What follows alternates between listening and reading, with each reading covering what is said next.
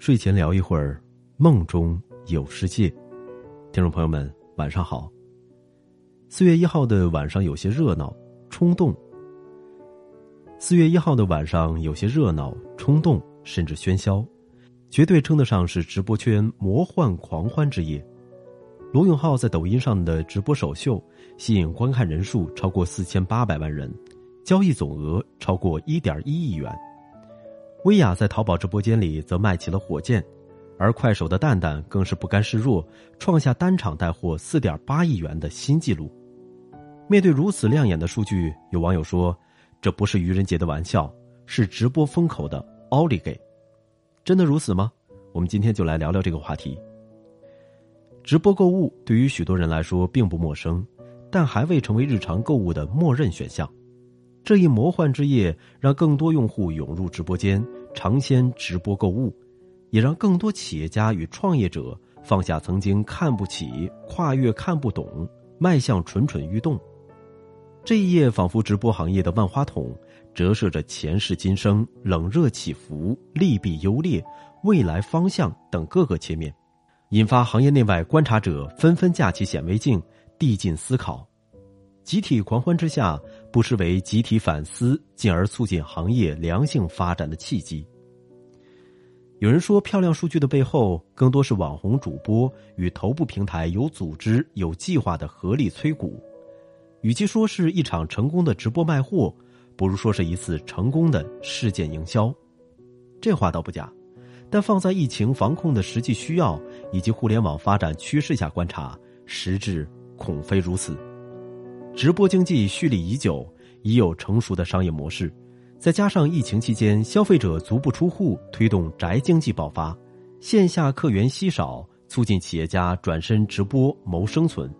从直播助农到直播售楼，从直播卖车到直播卖飞机，直播销售的边界不断扩张，盘子持续扩大，呈现万物皆可播，人人当主播的景象。直播经济的火热可谓是顺势而成。从这个角度来看，与其说是魔幻之夜是一次事件营销，不如说吹响了进军直播经济的一个号角。然而，直播带货能量巨大是一回事，做好直播销售、打造直播生态则是另外一回事。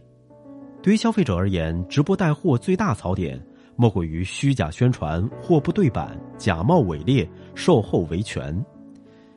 这在启示直播电商，不讲诚信可能一时走得快，但绝对走不远。解决消费槽点才是制胜爆点。此外，中国消费者协会日前发布报告显示，百分之三十七点三的受访消费者在直播购物中遇到过消费问题，但仅有百分之十三点六的消费者进行投诉，透射出消费者对于维权的信心不足。网络直播并非法律盲区。市场监管者需尽早建章立制，畅通维权渠道，才能呵护好直播经济的良好生态。与此同时，随着入局者越来越多，势必会加重行业的激烈竞争。目前，各家平台头部主播的带货量往往占据高份额，马太效应明显。这种生态不一定健康。谁能鼓励商家培养并发展起自己的主播，谁就能够以构建良好生态。而立于不败之地，但是，对于商家来说，突入直播带货圈并不是有资金、有热情就能生存下来。直播带货不仅考验商家能否培养长得可塑、有才艺、能卖货的复合型达人，能否拥有懂得网红经济、客户需求、营销商业的策划型人才，而且还考验流量运营、供应链管理的能力。换个角度来看。直播经济绝非可以和网红经济简单的画上等号，在流量获取成本日益增加的情况下，如何做好流量转化，如何做好供需对接等，可能是比打造网红更关键的问题。互联网的风口一个接着一个，抓住抓好才能飞得起，飞得久。